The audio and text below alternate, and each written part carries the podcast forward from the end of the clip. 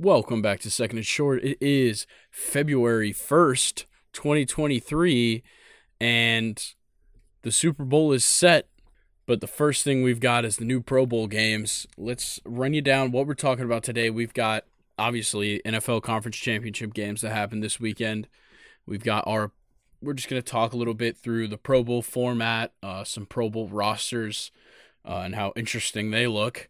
Uh, a little bit of NFL news, college football news, because there's a bunch going on. And we're going to give y'all our top 10 college football quarterbacks from 2022. We're going to give you, uh, or just kind of give a reaction to ESPN's MLB Midwinter Power Rankings. And then a little bit of MLB news and end it off, as always, with Stake Your Claim. Brock, let's go ahead and get into these NFL Conference Championship games. We'll start with the NFC. Eagles beat the 49ers 31 7, and this game was hard to watch. Oh, yeah. Um, the, the, the Eagles just completely dominated that game. Yeah, like the 49ers, let's be honest, they lost this game on the first drive. Um, the Eagles get away with highway robbery for a fourth down conversion. DeVonta Smith oh, runs down on the left, like jumps t- towards the ball and tries to like trap it under himself. It obviously hits the ground. They hurry up, run a play, play. incomplete pass, whatever. But it stopped the 49ers from being able to challenge and it threw everything off for the rest of the game. The 49ers end up scoring the touchdown. They kick it off. 49ers first offensive drive, Brock uh, Brock Purdy goes to throw, and then Haason Reddick has like he hits on his like elbow, and so he kind of loses control of the ball and pushes it forward.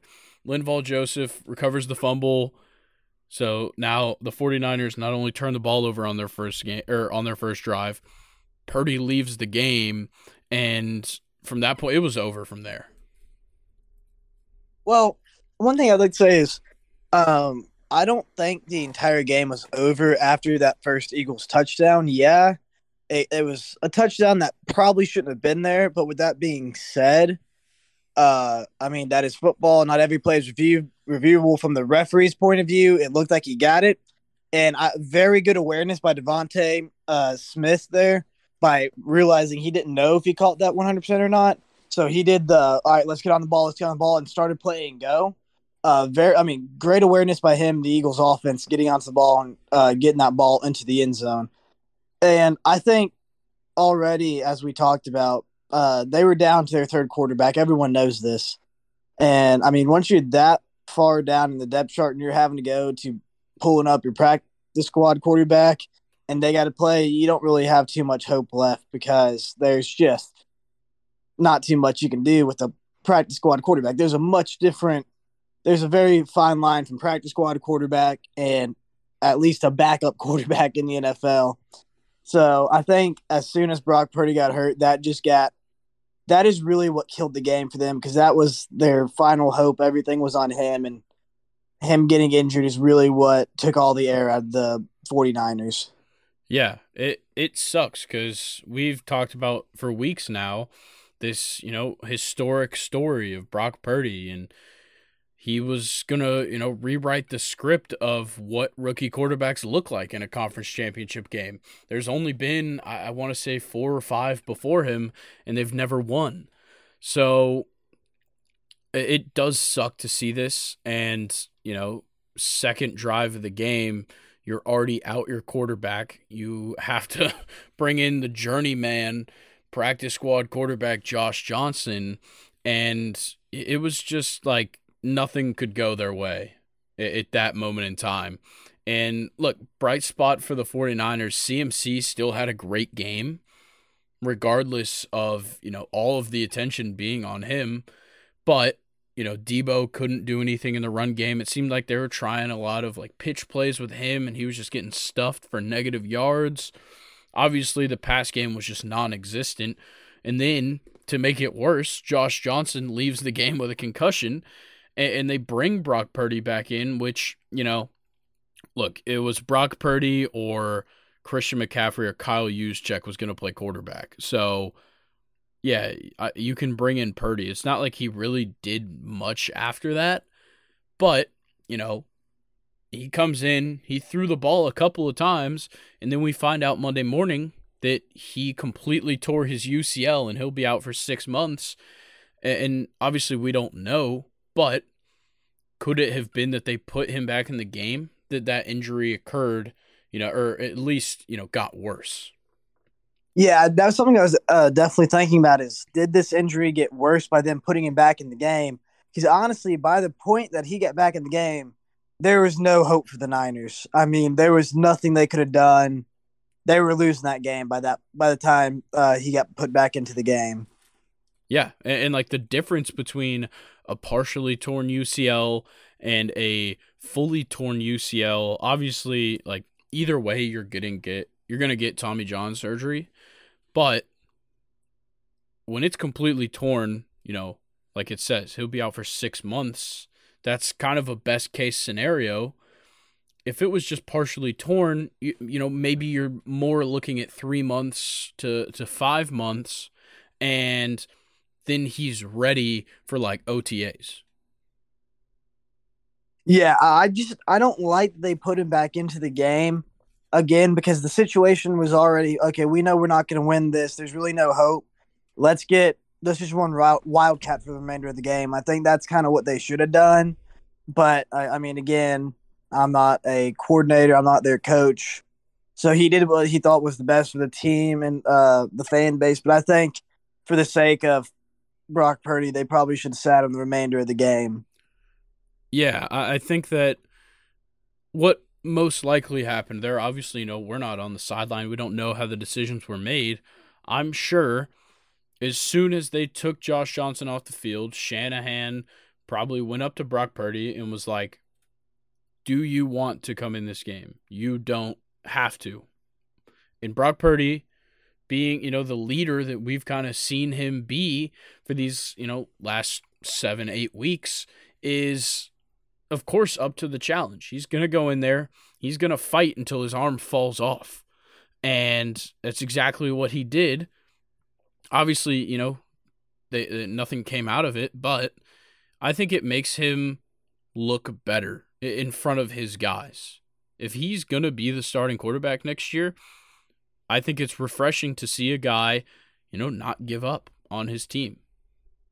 Yeah, I like that. I mean, he's a football player. There, no player. He's an athlete in general. No athlete is going to miss out an opportunity like he had to at least play in the game of that magnitude.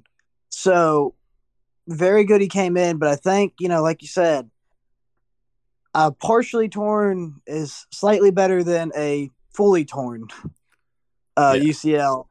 So I think that's something we'll uh, we'll see how it affects him uh, coming up because you know some pitchers in baseball, when they get the Tommy John, they're never the same again. So we'll see if that affects him with his quarterback ability. Yeah, and he'll probably have to make, you know, slight adjustments to his mechanics and whatever. But I still think that he's going to be the starter come opening week as long as he, you know, comes back and is ready for the preseason.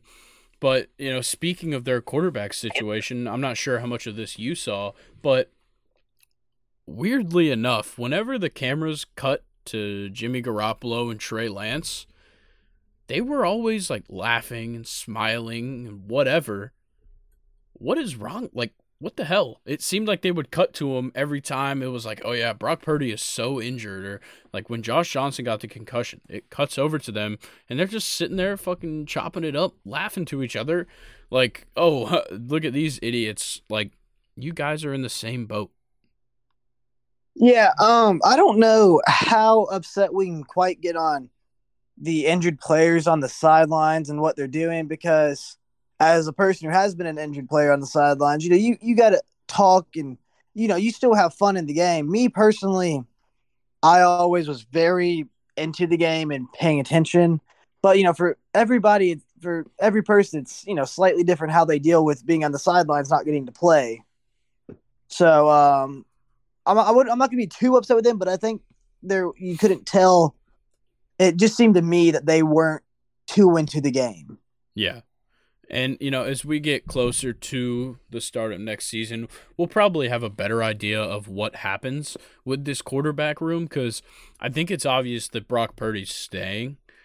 But, you know, one of those guys has got to go because Trey Lance, he's a, a, top pick in the draft. Jimmy Garoppolo has a ton of money tied up in him. They both have value. Jimmy G's been a starter for years now. Trey Lance still has a bright future, just uh, some un- unfortunate injuries, but you know, one of them is going to have more value than the other for for both the 49ers to keep and for the 49ers to give away. And I'm interested to see, you know, who that ends up being cuz you can't keep all 3 of these guys on this team. Yeah, I fully agree. I don't think all three of these uh, players will be will all stay on the uh, 49ers. Like you said, they're all three good quarterbacks. Now, we don't really know too much about Trey Lance because, like you said, he was a high draft pick. I mean, we know exactly what you can get with Jimmy Garoppolo. You're going to get a good quarterback who can get things done, but he's not going to be the best quarterback in the world, but he's not going to be the worst quarterback in the world. He's just going to be good. He's yeah. going to do what needs to, to get done. Um, and then I mean that's kind of how I feel about Brock Purdy, but he's the young. He, I mean he's kind of the younger version of of um oh of Jimmy Garoppolo. So I think of the three, the one that won't stay will be Trey Lance. You know, just I think that uh, the most likelihood of all three, he's probably gonna be the one that gets traded away or whatnot. Yeah, I, I could see it happening. It maybe we see it even before the draft they maybe have made up their mind at that point.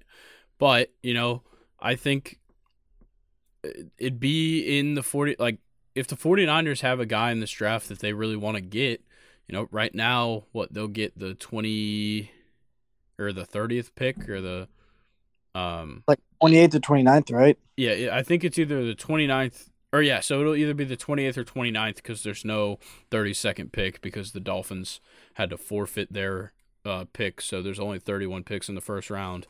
Um, so yeah, they'll either have um, 29 or 28. I can't quite remember, but you know, if they want to trade up, um, you know, find a guy that they really like, maybe you could give up Trey Lance for that first rounder. Yeah, I think he he's a good person to have right now because uh, like you know, we kind of said before, he's we don't know exactly where his potential is, but we know he's a pretty good quarterback. So I think he he is going to be interesting to see what they do with him. Yeah. But enough of the 49ers. Let's talk about the winning team here, the Eagles. The most impressive players in this game were the Eagles' offensive line and defensive line, easily. Yeah, I think they they definitely won the battle in the trenches uh, on both sides of the ball. I think the Eagles' interior D line could have played a little better, but again, Christian McCaffrey is just a freakishly good running back, and that's kind of what they ran into uh, on a few occasions because he still had a pretty pretty good game. Uh, but besides that, overall, they had the Eagles' defense played amazing, and so did their offensive line. Yeah, like Lane Johnson for the offensive line was on Nick Bosa for a majority of the game, held Nick Bosa to zero sacks, zero QB hits. That's the guy who I think is going to win Defensive Player of the Year. And uh, Lane Johnson with like a torn, I believe he tore something in his groin and is playing on it, and he has a hurt ankle. Just held him to zero sacks, zero QB hits. Like that is a crazy performance for Lane Johnson. Yeah, that that was very, very good by their O line. I, I completely forgot that like the 49ers actually have one of the better defensive lines in the league. Like they completely held that line to almost nothing. Yeah. They, it was crazy. The Eagles, they only gave up one sack in this game. It was to Arik Armstead, and that sack was a zero yard loss. Yeah. It is it was very uh very good game by the, by the I mean, for the Niners not to go to get back on that whole uh, rant, but their um their linebackers is what really kept them in this game. Is when you look at it. because yeah. they played Jalen Hurts perfectly. They uh, were able to drop into coverage and made every tackle that almost every tackle that needed to be made. So, uh, I mean, they they did. That's what uh, held the Niners in for so long. But after a while, that Eagles offense is just they have so many weapons, and you could just see that. Yeah, and we talked about um during the game. I I texted you and said like they're throwing into the linebackers every time the Eagles were, and I think it was a smart play. Um, they weren't going for anything deep, nothing crazy, nothing to you know jeopardize what they had going for them.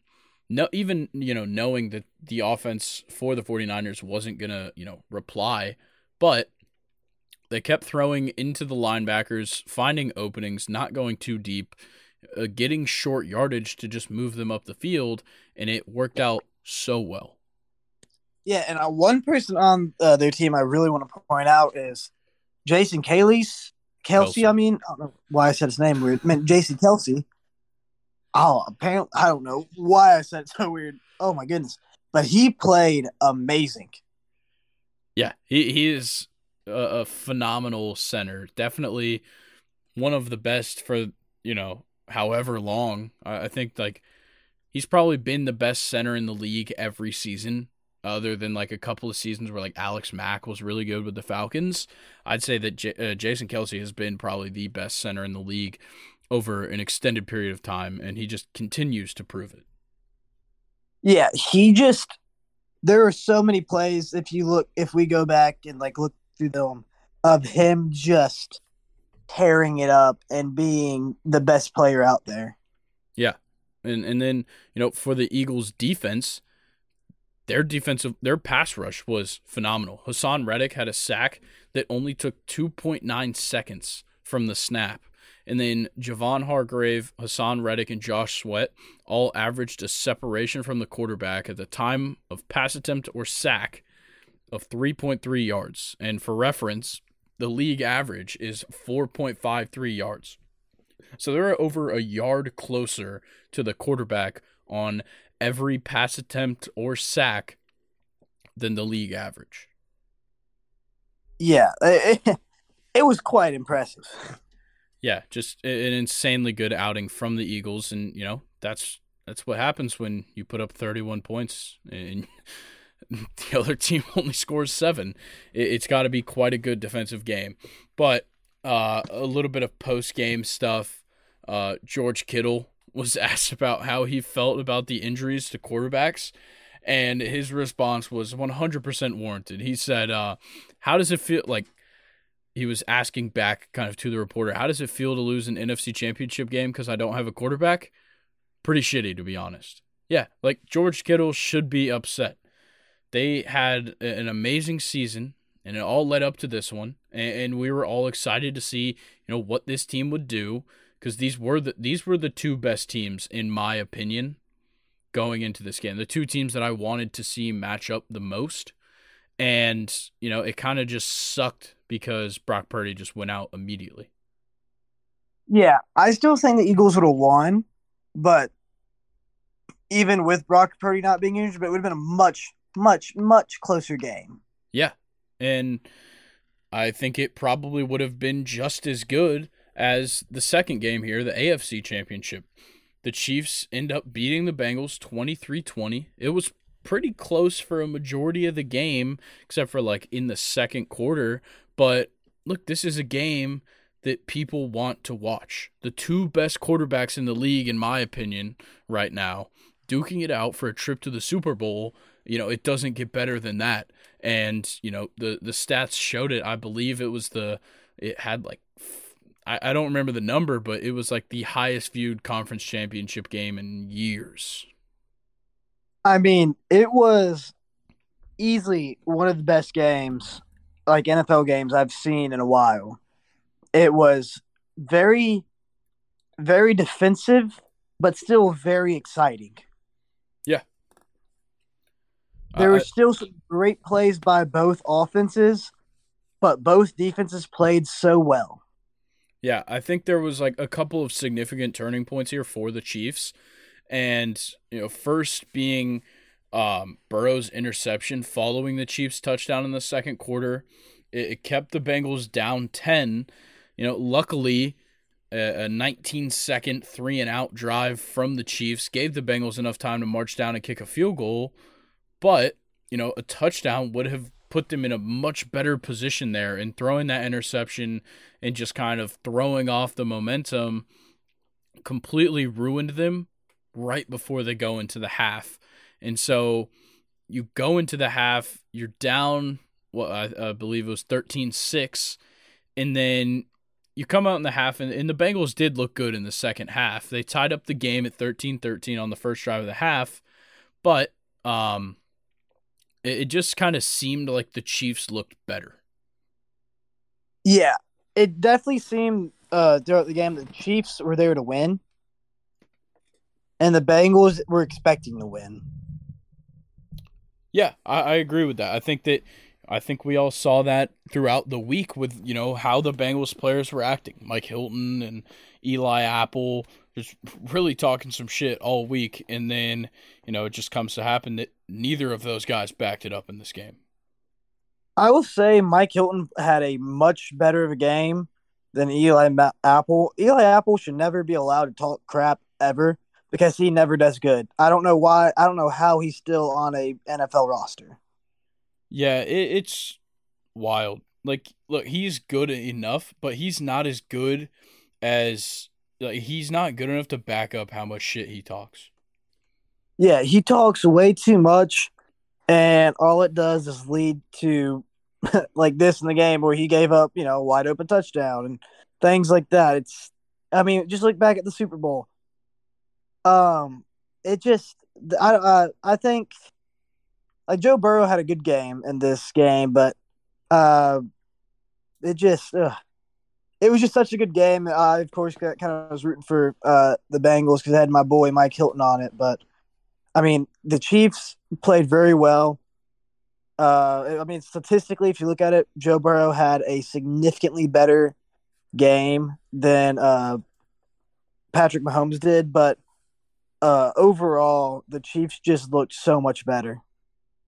I wouldn't say that Burrow had a better game than Mahomes whatsoever. Burrow went 30 for 39, 446 yards, averaging 11 yards and four touchdowns, while Mahomes went 26 35, 259. You're looking at like the wrong game or something because Joe Burrow went 26 oh, 41, 270, it, it one touchdown, two interceptions. Year. It brought me to the complete wrong year, and I just now noticed that. yeah, I was about to say because like Burrow did not have a good game, and Patrick Mahomes did. I was very lost with what you were talking about, but yeah, give the correct it's, stats. Burrow had 270, one touchdown, two interceptions, got sacked five times. Mahomes 29 for 43, 326, two touchdowns, no interceptions. That is awkward on my behalf because I was looking through.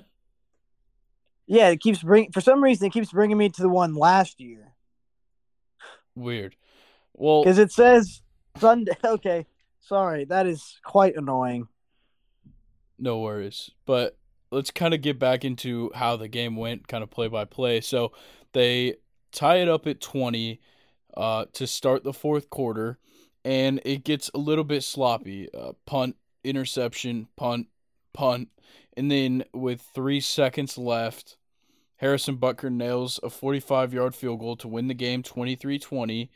And I think the obvious factor here that, you know, gave the Chiefs the, uh, I guess, the advantage in this one is that the Bengals' offensive line had to face a real pass rush, and they absolutely folded. Yeah, that was the biggest issue here was that offensive line. I mean, the entire game, Joe Burrow was having to run for his life that offensive line, we thought they fixed it a little this past off season, and they obviously did not fix it at all. Because, like you said, they they finally passed, uh, went against a real defensive line, and they get exposed for the frauds that they are. Yeah, and, and I'm looking at statistics, and this makes a lot more sense to what I remember. Joe Burrow did not, for Joe Burrow standards, and not have a good game. Only one touchdown and two interceptions. Oof. Yeah, and what's crazy is he led the the game in rushing yards with 30 across both teams. But um, look, with the Bengals offensive line, the problem was it's not that like oh they weren't pass protecting well or like but they could run the ball. Uh, they couldn't do either. They they couldn't run. The, the like the worst run that the Chiefs uh, defensive line gave up was Samaje Perine's two yard rushing touchdown. That was like the worst run they gave up. And then in the passing game, Chris Jones was all over them. He averaged 3.44 yards of separation from the quarterback, and he had two sacks, three tackles for loss, and five QB hits. Yeah, definitely. Uh, that Kansas City defensive line owned the uh, Cincinnati Bengals because, I mean, every stat you're saying just uh, again reinforces that this Cincinnati Bengals offense is terrible. Yeah, and it kind of sucks because look, they have the weapons to use, and they used them for the most part. Tee Higgins, six receptions, 83 yards. Ja'Marr Chase, six receptions, 75 yards. But I just if they had if they could give Burrow just some more time, they would have had a better shot. They just they couldn't and it doesn't help that the defense didn't play all that well, but I feel like you kind of have to put this one on the offensive line because they're the ones that create the opportunities in both the passing and the running game and they just didn't do that well enough. Yeah, uh, I think this entire game can be put on the offensive line because the defense has played pretty well. I mean, holding the Kansas City Chiefs to 23 points is really good. I mean, they, besides the first half, I mean, that's when they gave the most points, was 13 in the first half. And that, I mean, that, that was still a very good game. The defense played very well, but that offense, that offensive line just could not stop that defensive line or any pressure as at all. And when you can't stop them, that's like you said, that's where all the issues come in. I mean, yeah. the biggest issue for the Bengals was the two interceptions Joe Burrow threw, which again came from him being under distress. Yeah, uh, he, you know, they kind of got screwed over by obviously the injuries to the offensive line is what is causing these problems, but we hadn't seen their offensive line play well like pretty much all season until last week when they were still missing these three guys. But, you know, regardless of that, uh, it's just it's mistakes like this and and you know weak spots that differentiate Super Bowl teams from playoff teams, and that's what it was here. The Chiefs are a Super Bowl team, and the position that the Bengals were in, they weren't. Yeah, I agree, and I think the one thing uh, that I noticed from the Bengals is the their biggest thing was they could not get Mike Hilton involved in the in their pass rush, and that's really where they seem to uh, flourish in some previous games, and why they did so well is because he was he's a very good blitzing uh, nickel back, but when he's uh, cannot when they have to put him back in coverage, and they can't uh, send pressure with him, that's where I think another spot where they uh, they don't do well is when he's not able to get uh, to uh, pressure the quarterback. Yeah, and you know just a little bit of wrap up from both of these games. Um, little fun stuff. The Kelce brothers facing off in the cha- er, in the Super Bowl. Their first set of brothers to play against each other in the Super Bowl, which is kind of crazy. I feel like that should have happened at some other point, but um, they're the first. I think it's gonna be uh, hilarious to hear them on their podcast together. Uh, I'd love to know what kind of conversations they're gonna be having, but um, anything else you want to talk about from these two games? Um, nothing much. I just think mainly here is uh, I I think this Super Bowl is going to be very interesting, and I think it's going to be very interesting to watch Patrick Mahomes. Uh, still, obviously, you could tell on a lot of passes and a lot of times when he would run the ball, you could tell he was uh, he, he was feeling it that uh, high ankle sprain. So that's gonna be very interesting to see how he gets rehab these next two weeks before the Super Bowl. Yeah, uh, I do think that that'll be a huge factor in this game, but um, we'll just have to wait and see. In the meantime, we've got a Pro Bowl to look forward to or I guess the Pro Bowl games to look forward to. Um, this new format, I, I don't know if this is permanent. Uh, I believe it's still being considered like uh, a replacement or a, a substitution or something, but I, I don't know if this is the permanent Pro Bowl setup. But for this year, you've got the skills competitions and the game day events. Skills competitions will occur throughout the week of the games from Tuesday through Saturday. Non football activities like dodgeball, uh, best catch, quarterback drills, things like that. The game day events will include you know, a couple of hours. Uh, that's really all it says. This is from the NFL. The game day events will include roughly three hours of seven on seven flag football, uh, no offensive or defensive linemen. Uh, this is going to be weird, uh, especially because of the quarterbacks that are going to be in the Pro Bowl that we uh, learned about today in the NFC. Uh, I'm blanking on the third one, but Kirk Cousins and who was the uh, Kirk Cousins and Jared Goff. I don't know why I can't think of the other one, but then in the AFC you have Trevor Lawrence, which is fine. Derek Carr, which is interesting, and Tyler Huntley, which is horrible. Yeah, this is the a very interesting lineup they have for quarterbacks. That uh, I can I don't know how they decided on them, but very interesting. Needless to say. Yeah, very. But um, I'm pulling up that quarterback for the NFC. Oh, it's Geno, uh, Geno Smith and Kirk Cousins and Jared Goff uh, in the NFC. Yeah, it's gonna be weird. Um, I really don't know what to look forward to here.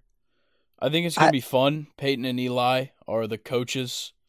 Uh, Eli for the NFC, of course, and Peyton for the AFC they're gonna make it fun, of course. Everybody kind of loves Peyton and Eli now, so it's gonna be a, a weird year for the Pro Bowl, but it's probably gonna be better than watching you know a bunch of guys not want to play a football game. Yeah, probably. I think this will this will be much more interesting if you can get players like Joe Burrow or Patrick Mahomes or Josh Allen, you know, some of the top quarterbacks right now to go out and play, you know, sw- sling the ball around on a seven on seven. That's that's like you know, where the fun part of seven on seven is is since there's no quarterback rush, the quarterback can sit back there as long as he wants. Yeah. So I think it'd be more. I mean, not to hate on the quarterbacks in the game, but like I think it'd be much more fun if you could get quarterbacks, like I said, some of the top quarterbacks right now, like Joe Burrow, Pat Mahomes, uh, Josh Allen, Justin Herbert, you know, just to go out there and just sling the freaking ball around. Yeah, I think that's of course what we're looking for, and like, you know, it's weird to see the NFC where Brady and Rodgers both weren't invited to the Pro Bowl because they both played pretty bad this season, and neither of them are in the Super Bowl. And I, I this is probably the first year that we're not seeing Rodgers or Brady in the Pro Bowl in a long time. Yeah, this is very interesting that we, you know, we don't not seeing either, even in the postseason at all. You know, this this is the first in literal years. Yeah, and I want to say for some reason that like, is this Kirk Cousins like eighth Pro Bowl? Is it something like ridiculous like that where he just kind of always sneaks in? It, it would make sense. It's it's a very Kirk Cousins thing to just like slide into a bunch of Pro Bowls for no reason. Yeah, that that that is so something I can see. But let's get into a little bit of news. So we kind of talked about this during uh, the the breakdown of the games, but uh, Brock Purdy torn ACL or UCL will be out for six months. We can kind of brush past that. We already talked about that a while, but um, a little bit of coaching news has you know kind of come out throughout this uh, last couple days. Really, uh, the Cowboys and Kellen Moore decided to part ways. Uh, I believe it was on Sunday night or Monday morning, and then less than 24 hours later, the Chargers announced that Kellen Moore would be their new offensive coordinator. I really like this move. I think that Kellen Moore is a good offensive coordinator. He was like for probably two years. Uh, once he went from quarterbacks coach to offensive coordinator with the Cowboys, he was like a serious guy to like be in consideration for head coaching jobs. Never got one of them, and now he's moving to a place where I like the offense better. I think he has a better quarterback. He's got a lot of weapons. I'd like to see, you know, what he can do with a different team. Yeah, I'm very intrigued to see uh, what he can do out there because the Chargers need something different, you know? Yeah, yeah, they needed a, a change of pace. There's obviously problems going on, but they have just talent spread throughout that roster. You know, wh- whether it be obviously Justin Herbert has been one of the best quarterbacks in the league the last, you know, two years, or Keenan Allen, Mike Williams, uh, guys that kind of showed up this year, like uh, Joshua Palmer. Uh, obviously, Austin Ekeler is a top running back when he's healthy. You've got offensive linemen that are really. Uh, Rashawn Slater has been fantastic in these, uh, I believe, two years now that he's been in the league. There is bright spots on this Chargers offense. It just seems like they haven't been able to fully get it going, and you know, part of that is due to injury. But I think that you know a change of scenery when it comes to the coaching staff is going to help them out. Yeah, I, I, have to agree. I think that's really going to be a big point. There is the change of scenery. That that is definitely something that is needed out there. Just something a little bit to change it up. Yeah, and uh, another coordinator job that is likely going to get taken up, but we'll see, is the Dolphins. Um, they're looking for a defensive coordinator, and it appears that they want to hire Vic Fangio, former head coach of the Denver Broncos. But some are saying that Fangio might hold out uh, with hold off on the Dolphins' offer because of the opening in San Fran, which we'll talk about in a second. Um, because you know Fangio, I, I believe he coached there prior and it appears that he's interested in returning to the 49ers. So um, we'll have to see what happens with that. I think Vic Fangio is a good defensive coordinator. His head coaching job didn't work out with the Broncos, mainly because that Broncos team had no talent. Yeah, I mean, you, you, there's really not too much you can do when there's no talent on the field on top of him uh, holding out is uh, I don't blame him. I mean, I think I'd rather be at the Niners than uh, Miami because, as I kind of said earlier, the Niners have the best linebackers in the league. They have one of the best defenses year in and year out in the league. So I, I would much rather go to the Niners than I would to Miami. Yeah, I think it's a, a much much more intriguing job to take with the talent that's there. Obviously, you know, we've talked about him multiple times with Bosa and Arik Armstead and obviously Fred Warner, Dre Greenlaw, Charvarius Ward, Jimmy Ward, Talanoa Hufanga, and, you know, the list goes on, surprisingly, with how many names I said. But yeah, there's more guys. And if he wants that job, and I think it's kind of his to take because Getting into the next one, DeMeco Ryans, as of just a couple of hours ago, is the head coach of the Houston Texans. Yeah, uh, that's a pretty good pickup there for uh, the Houston Texans. Yeah, I, I was kind of surprised that DeMeco Ryans was like their number one guy throughout this whole process because I feel like what the Texans should have looked for, in my opinion, was an offensive minded head coach. Obviously, I think that DeMeco Ryans can bring in a good offensive coordinator to run that offense, but there's going to be changes coming. They're most likely going to draft a, a quarterback. They're they've got a young running back with Dameon Pierce, and they had one of the worst offenses in the league last year. I would have thought they were going to be looking more offensive minded with their head coaching job. Yeah, definitely down somewhere like the Houston Texans, where they do they do have a, just a pretty bad offense. You think they'd want to bring someone in that uh, would be able to uh, fix that, but uh, you know, we'll, we'll see this year uh, who he brings in to make uh, to be his head. Uh, sorry, his offensive coordinator, and who he decides to, um, and how he decides to go about it here in the draft and in free agency. Yeah, I think it'll be an interesting offseason for the Texans because look, DeMeco Ryans wants to be a contender. He's been a contender the last couple years with the 49ers and he's going to want to get off to a hot start. And if he can, uh, that that would be amazing. I think it's really hard sometimes for uh you know, a first-time head coach to really sway guys to come in, but especially when it comes to recruiting defensive players, whether that be in free agency or in the draft, he is, you know, the best guy. Right now, there's not a defensive coordinator that is more qualified than him. Yeah, I mean, he's had the best defense, what, the last two, three years? It definitely one of the top the last three years, but in my opinion, the best defense this year. Oh, easily the best defense this year.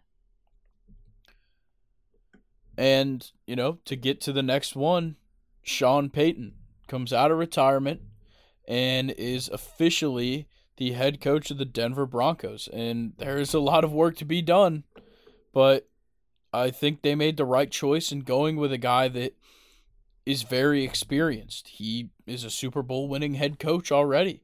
He's worked with guys for a long time, and this Broncos team is a project. But I think Sean Payton's impact could change things a ton. Yeah, something we kind of talked about uh, earlier uh, with the change of scenery is, I mean, we saw how he did with the Saints. He won a Super Bowl, and then on top of that, he had one of the best teams of the 2010s. Though he could only get the job uh, Super Bowl done once, he still had one of the better teams of every season. And I think something uh, is going to be good for him is going to the Broncos and a new change of pace, you know, and seeing how he and seeing what he can do there as opposed to everything he did at uh, New Orleans. Yeah, I, I definitely agree. I think that this is definitely going to be worth it in the long run for the Broncos to bring in a guy that's experienced. Uh, with all the changes that happened last offseason, and I think it was pretty obvious that Nathaniel Hackett was just Aaron Rodgers bait, which the Packers didn't bite on. Um, it, it wasn't very surprising that they ended up going with a guy with experience, but um, they also did have to give up their 29th overall pick in the draft to the Saints because of um, the clause in Sean Payton's contract because like he retired and so he's still technically like theirs because he hasn't fully served his full contract, uh, whatever the case will uh, is. They had to give up this 29th overall pick, which is tough. The Broncos need a lot, but I, I think it's 100% worth it. Giving up your first round pick, it's late in the first round for uh, one of the best head coaches in you know the last 15 years. Yeah, I definitely think that is worth it, and it it, it may make he may not make you know bring him to the AFC Championship the first year or anything, but I, I do think he'll make a big difference this first season, and we'll see. Yeah. Uh, a little bit more head coaching news. The Cardinals have requested an interview with Bengals defensive coordinator Lou Amar. Uh, I can never say his last name. Anna Anarumo. Anaramo. I don't know, but he's you know kind of flown under the radar uh, for these head coaching positions. I think the Cardinals were very happy with what they saw from his defense um, throughout the playoffs and throughout these past couple seasons. And uh, I think he would be a good option. I just think there's probably better options for the Cardinals out there for their head coaching job. Yeah, it's always hard for me to be like, oh yeah, this person's going to be a great uh, head coach, this, that, and the other. Especially in the NFL, you never really know how someone's going to be as a head coach. And I think uh, again, I think it's much different in the NFL as opposed to uh, college or high school or other levels. But um, yeah, I think uh, there might be better options than uh, th- that uh, particular defense coordinator for the Bengals. I also don't know how to pronounce his name, so I'm not even going to try it. I want to say it's uh, Lou and Anarumo. Uh, yeah, but I, I'm very intrigued to see uh how that goes for him. I'm still and very interested. I, I this is a little off topic, but I'm very interested to see what um Cliff uh, Kingsbury will actually end up doing if he ever will return to coaching, or if he's just going to take that money they gave him and just retire on it. Yeah, yeah, we'll we'll have to see. He's a little busy right now in Thailand or whatever he's doing. um, but let's talk uh, uh, just a couple more coaching things, uh, and then I want to give you a little interesting stat I saw uh, on Reddit earlier. But uh, so it looks like right now, uh, Brian Flores is a candidate for the Vikings defensive coordinator job. Um, look, Brian Flores got totally screwed in Miami and then got screwed with the Giants, you know, hiring Daboll. Though I think the Giants made a great decision hiring Brian Daboll. Brian Flores most definitely got fucked over in both of those situations. Excuse me. And I think, you know, I, I believe right now he's like a special assistant or something uh, for the Steelers, but we I think we all kind of knew like he was a great head coach with the Dolphins, but you know, it's going to he's going to have to build back up to being a head coach and I think that being the defensive coordinator for a team that, you know, was what 12 and or what 14 and 3 This yeah, season? something like that. Like that's a phenomenal year going in and being the defensive coordinator for a team whose obvious problem was the defense could help him get back on track to, you know, getting a new head coaching job. Yeah, I definitely think he, he will end up having a uh, second chance uh, one day. Yeah, he, he's too talented as you know a, a defensive coordinator, of course, but as as well as a head coach to uh, not get another opportunity at it. So, you know, hopefully that one works out. And then um, this one, you know, I probably should have brought up before we said that Sean Payton was confirmed, but Ian Rapoport was on the Pat McAfee show and um, said that Sean Payton and Jim Harbaugh were still options for the Broncos prior to um, them confirming that signing of Sean Payton as their head coach. I thought Jim Harbaugh was done. I thought he was committed. So why are the Broncos still saying that he was an option? Yeah, obviously there's something a little uh something more there we didn't uh know about with Harbaugh, but uh you know, I have some strong opinions on him and you know, uh but again, he he'll do what's best for him and uh obviously he thought uh keeping that door open to the NFL but silently was a good call. Yeah, well, we know how the the college football guys go when it comes to their coaches getting snagged by the NFL, and that'll uh, you know bring us to the last kind of bit of NFL news I've got, which is that Todd Monken uh, interviewed, I believe, today for the Bucs offensive coordinator job, a job that he previously held, and um, he also, I believe, it was on Sunday, maybe before that, uh, interviewed for the Ravens offensive coordinator job. Um, something I'm very surprised about with uh Todd Monken is he's not really looking for head coaching jobs uh, in college because there are some that he could potentially get, and he's been one of the best offensive coordinators uh, these past few years at Georgia. I mean, uh, this season alone, you can see uh, many times how he adjusted and uh, made it better for his team. Yeah, but uh, I guess if you he wants to go to the pros, then the best way to get to the pros is by getting a offensive coordinator job there. Then the next opening, you know, he has a uh, does good. You know, he'll be uh, a possible ne- uh, candidate for a next head coaching job. Yeah, I, I think this puts him in a great position. I also agree. I thought he was going to look for head coaching jobs in college, but you know, with how outstanding he's been at Georgia it doesn't really come as a surprise that he's getting NFL attention, especially with the offenses he runs. Um, you know, it's it, he runs an offense that translates well to the NFL, and it, it just kind of makes sense. The Bucs need help, especially with the offense. You know, their future is very indefinite, and we'll just have to see what happens there. I, I, I don't know how well he'd do with the Ravens. Um, I think that they're in a really bad spot. you know, kind of both teams are, especially if both of their quarterbacks leave. But I think that either job Todd Monken will do a great job at. Yeah, he just again is obviously a very good coordinator and football coach. So wherever he ends up, he's I think he'll do a good job. Yeah, I was kind of surprised. I I really thought he was going to take a head coaching job in college. I actually I really thought that he was going to get the Auburn job. Yeah, I think he would have been pretty good at Auburn. But, you know, they they got uh, uh Gus Malzahn 2.0. yeah.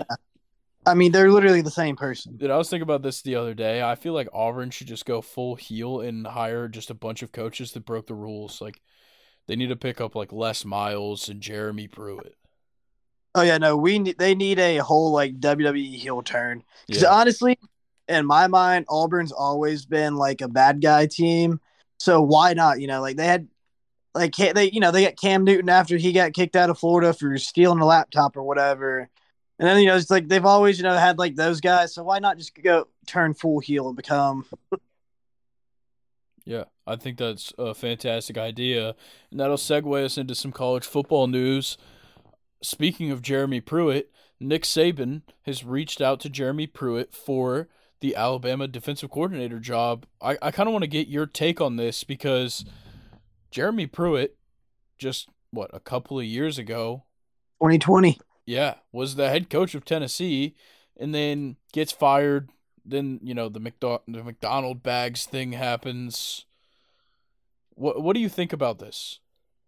My biggest thing with it is Jeremy Pruitt is obviously a great head coach, or was not a, was is a great coach. I mean, look at what he did when he was the head coach at Tennessee. He turned them around, and then of course you know he had the situation, but he's a good head, he's a good coach, and he knows what he's doing.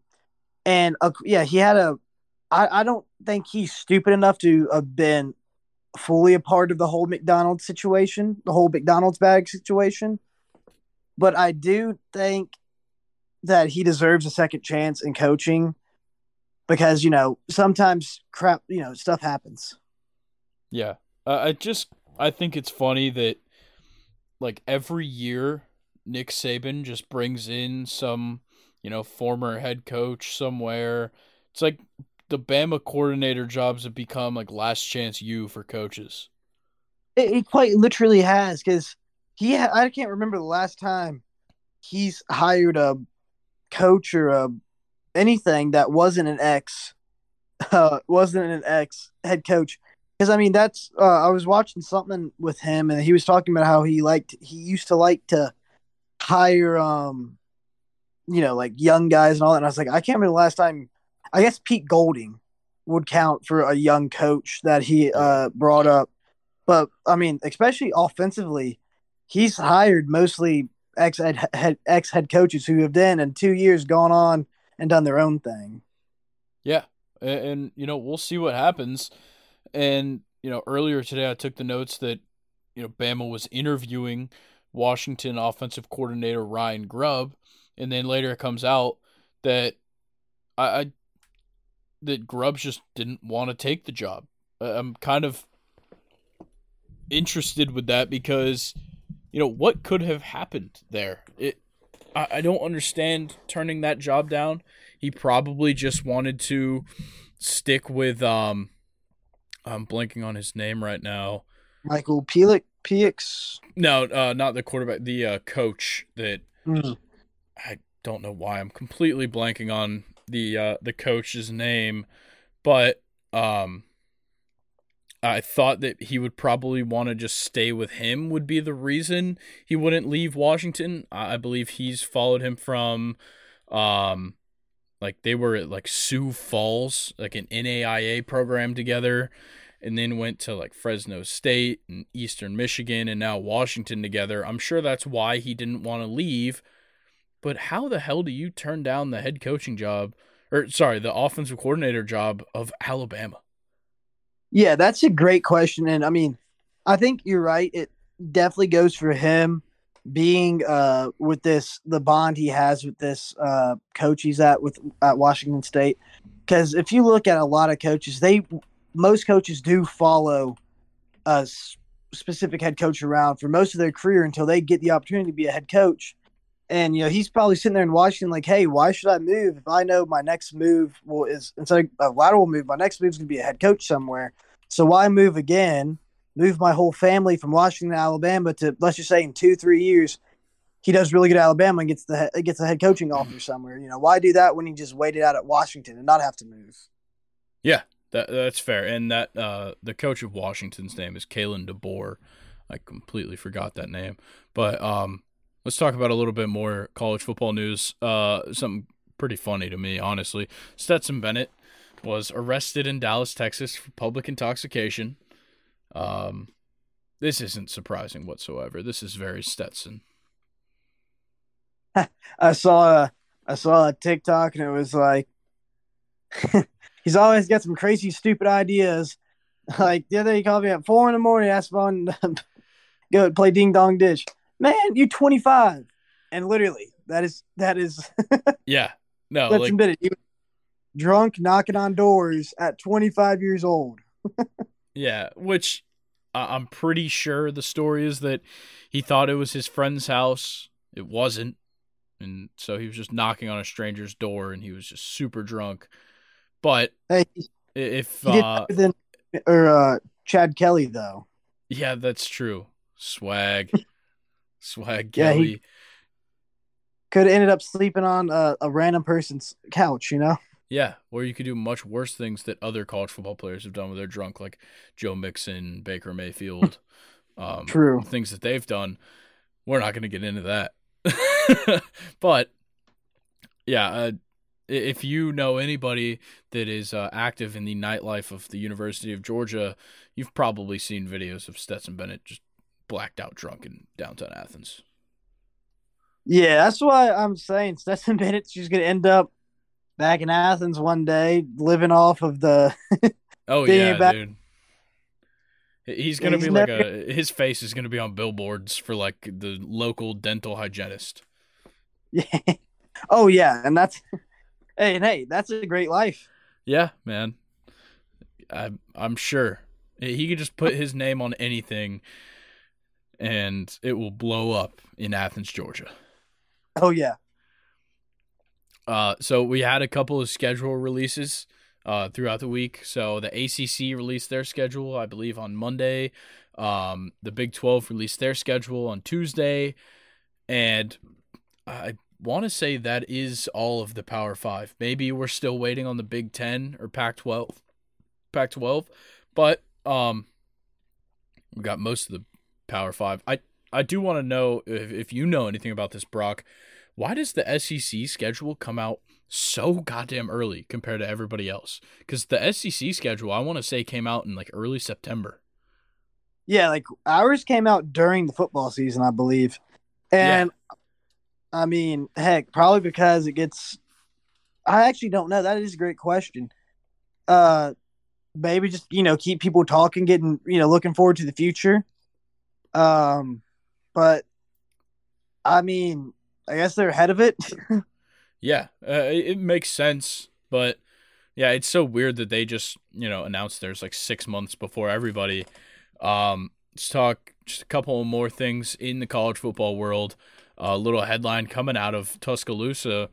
Nick Saban reportedly rejected two players who were searching for $1.3 million combined in NIL money, and allegedly it was a top recruit and a current starting offensive lineman. See, I love this because, you know, my whole life I've heard, oh, Nick Saban, he, he pays his recruits this, that, and the other. And this is a prime example of him being uh, just showing he's never done that's never been his thing. People go to him because he is the greatest head coach, and they know if they go to him, they will have the best shot of going to the NFL. Yeah.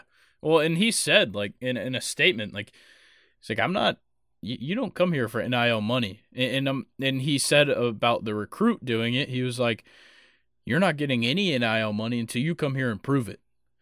Yeah. Which I think is the best way to put it, you know? And, and I think that, Mhm. you know, that, that little statement right there is a little slide at Florida losing uh, uh, Jaden Rashada.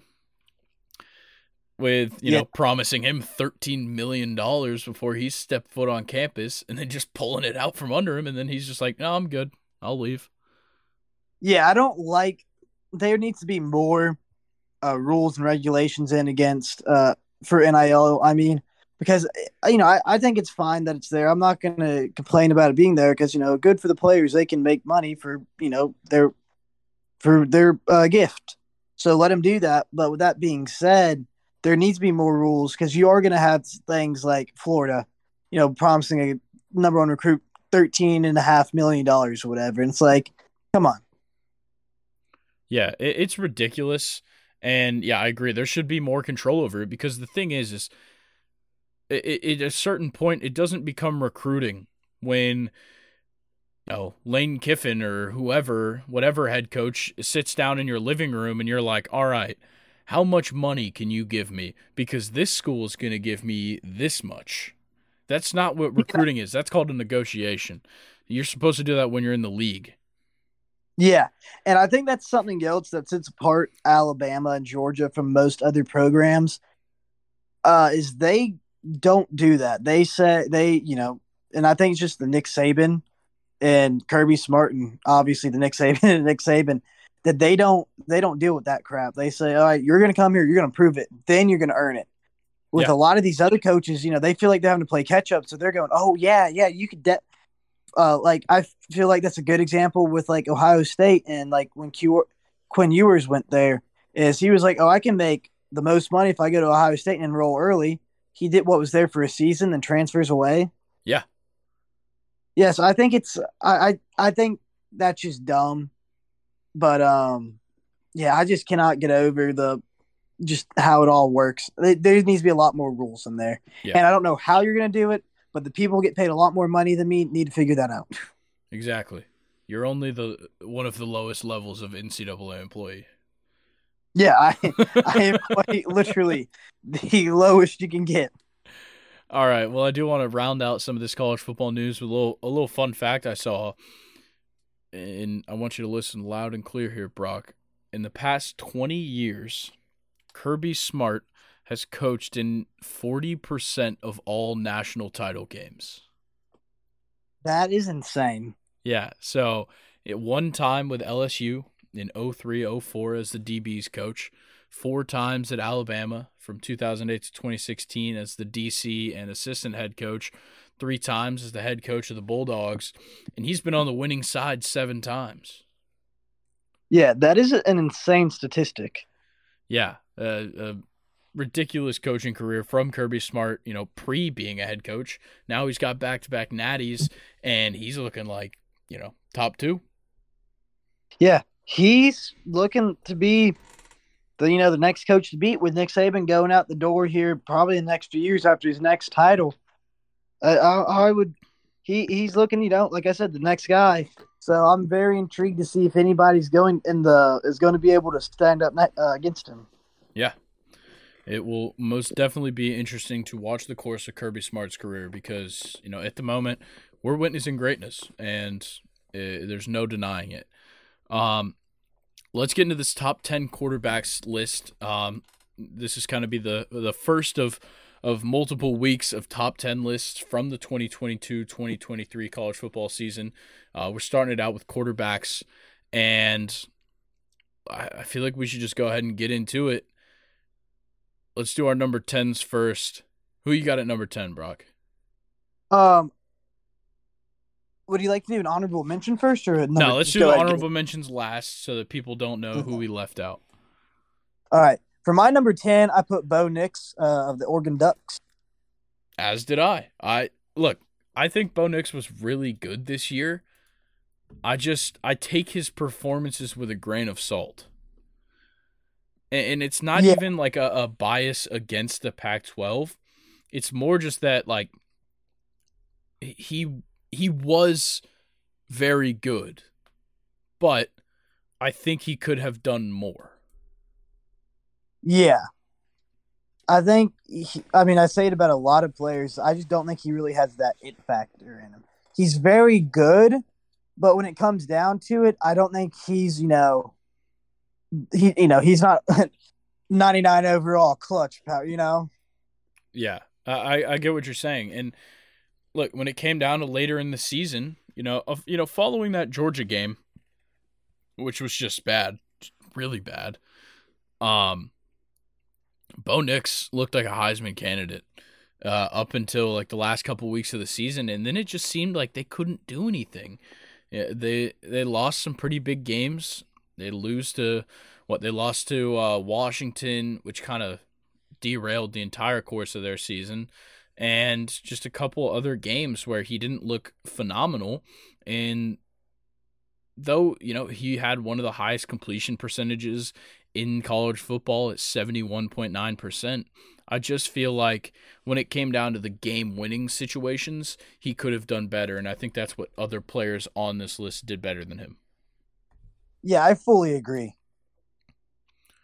All right. Well, I'm I'm kind of surprised that we agreed on that number ten. Let's get into number nine. Who you got, Brock? I put uh, Michael Penix Jr. of uh, Washington at number uh, nine. I like it. Okay, and then number nine, I put Drake Maye. I kind of feel like I put him a little bit low. You know, now that I'm looking at it, but his team just wasn't good enough for me to say that he should be higher. Um, yeah, I, I, can see that. I re- I like Drake Maye. I think he had a really good season. Um, I think for me the reason I I'm not well the he is on this list and I put him higher than nine. I'll go ahead and spoil that, I suppose. And I think it is because his team wasn't, you know, full of superstars or anything, and he looked very good to be a true freshman. Yeah, I, I think. Well, I, I believe he's a a red shirt freshman, but nonetheless a freshman getting his first kind of starting minutes or plays. Um, I think what made him so good, other than the fact that he was fourth in passing yards um, in the FBS, was that he also had 698 rushing yards in 2022. Yeah. Um, yeah, I'll, I'll, save most of mine for him uh, when when I get down to him. But yeah, he was a good quarterback. But for me, putting uh, Michael Penix series, I thought he was good. He, uh, I think, I believe he finished uh, number two in the uh, FBS in passing. Uh, with what was it over about forty two hundred yards? Uh, yes, yeah. Uh, actually, it was 40, 46. Yeah, so he ended with 4,600 yards and only eight interceptions. Only gave up five sacks. I mean, that is a very impressive season with 31 touchdowns. That is a very, very good season by him.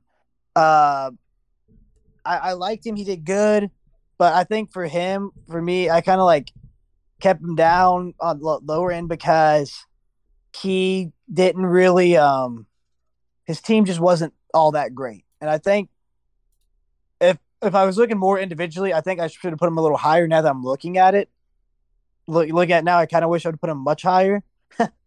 but um, uh, he, he's a just he's still a, a good player. Yeah, I, I kind of feel the same way, and I'll just go ahead and give my number eight. My number eight is Michael Penix, and look, uh, Washington wasn't a team that much of us watched up until towards the end of the season. They ended at 11 and 2, which is fantastic. But like, you know, uh, if you're not really on the radar all season, people don't typically, you know, keep up with you. And I think that's just kind of where it fell to with Michael Penix and you know, coming off of a couple of pretty rough years at uh, Indiana before this. He wasn't very impressive there, but the numbers are undeniable in this past season. The the same numbers you already said, the 4600 yards, the you know, 31 touchdowns, 8 interceptions, only 5 sacks, uh, a 151.3 passer rating and an 81.1 QBR. They're undeniable stats. I think that kind of the same thing that you said where okay, well his team was very good for, you know, Washington standards uh, and, you know, going 11 and 2 is nothing to scoff at, but it, it's still, you know, it, it, he's not playing the best defenses every week. I'm not going to say that the Pac-12 doesn't play defense. I know that that's kind of the the the bias against them is that oh well they don't play against real defenses, but you get what I'm saying. He Yeah, does play I mean- against defenses. They just don't happen to be, you know, SEC level or Big 10 level defenses. Yeah, for a prime example of just the difference is the the Heisman winning quarterback who played in the Pac-12, he lost to Tulane, a Group of Five school. Granted, they are a good school, but still, that he couldn't do anything. Or not okay, he did pretty good in that game, but like he still could not lead his team to victory against a Group of Five team. Yeah. Uh, Brock, I want to hear your number eight. My number eight is Jordan Travis from Florida State. I like it. I'm glad he made the list. Uh, he's on my list, just not quite yet. I think he was he had a great season. He led with a lot of confidence and uh that that was something I really liked of him is he was very confident. Most every single time he stepped on the field there was confidence and his entire team believed in him. That's really what kind of set him apart for me. Is he didn't have as many passing yards as some of the other quarterbacks. Only 32,000 uh sorry, 3200 with um sorry, uh 24 um 24 touchdowns and five interceptions. So that the low uh, interceptions is what really uh, another reason he, made my li- list is he had um oh shoot I just lost the statistic. Five interceptions. Yeah, he had 24 touchdowns and five interceptions. That's very good. And for throwing over 3,200 yards, that that's a very good season. And I think the thing for me that I like the most about him is he really did just exude confidence every time he went on the field, and he as well had a great passing completed com- completion percentage. Yeah, and I'll talk to jo- I'll talk about Jordan Travis plenty when I get to him. But uh, let's go ahead and say our number sevens. I've got Stetson Bennett. I have uh, Drake Maye at number seven. All right. So yeah, we, I- we already kind of talked about Drake Maye. Yeah. But yeah. Go ahead and you know state your case. I kind of didn't say too much on him because I, I had him little air on list, and I put him here because, like I said, he was a true freshman this season, and as a true freshman, he Redshirt. did, or, or or sorry, not a true freshman, but a redshirt freshman. He had a great season as a redshirt freshman. oh my goodness, my apologies. I mean, he finished with four thousand three hundred thirty-two yards, uh, eight, uh, thirty-eight touchdowns, the seven interceptions. Uh, although he did have 40 sacks, which I don't think, I think if we, we take out these 40 sacks, that's a big change in how uh, he he probably would have done this season. Uh, probably maybe more passing yards, maybe more touchdowns. Who knows? But uh, I mean, he had one heck of a season. Yeah, he he was fantastic throughout this season. I think it's just kind of unfortunate that North Carolina wasn't as good as they probably could have been. Um, you know, those 40 sacks, uh, I'd assume a lot of those could be chalked up on that offensive line. But I think Mack Brown has found a, a real nice guy to have uh, over these next two years. Yes, I 100% agree with you. And then Stetson Bennett for me, uh, you can't deny the results. And, sixth in passing yards with 4,100. He only threw seven interceptions. He was fourth in QBR. And then on top of it, he was, you know, solid when it came to the running game. He obviously he's not I, I wouldn't consider him like a scrambler or like really even dual threat, but he's very good at, at reading the defense in the red zone. That's where he flourishes. He rushed for two touchdowns in the TCU championship game, rushed for a touchdown against Ohio State, and then, you know, in total had 10 throughout the season. That is extremely impressive out of a quarterback that I think a lot of people just overlooked, even though he won a national championship last year. Yeah, uh, I have to agree with uh, all those points on him. Yeah, he he was honestly phenomenal and a Heisman finalist. He, of course, he had to make this list. I just don't think I could put him higher. Yeah, Personally. I I disagree with you there a little bit, and we'll get into that here uh, in just a few. All right, well let's But, uh, talk. Uh, Oh, anything else you got to say? Oh no, I was gonna go on to my number six. Yeah, give it to me. Oh, so for my number six, and I put him here only because he just got completely dismantled in the national championship game. I put Max Duggan here because I mean he had a great season. Uh, you know, no one expected him to start. Came out, had one heck of a year.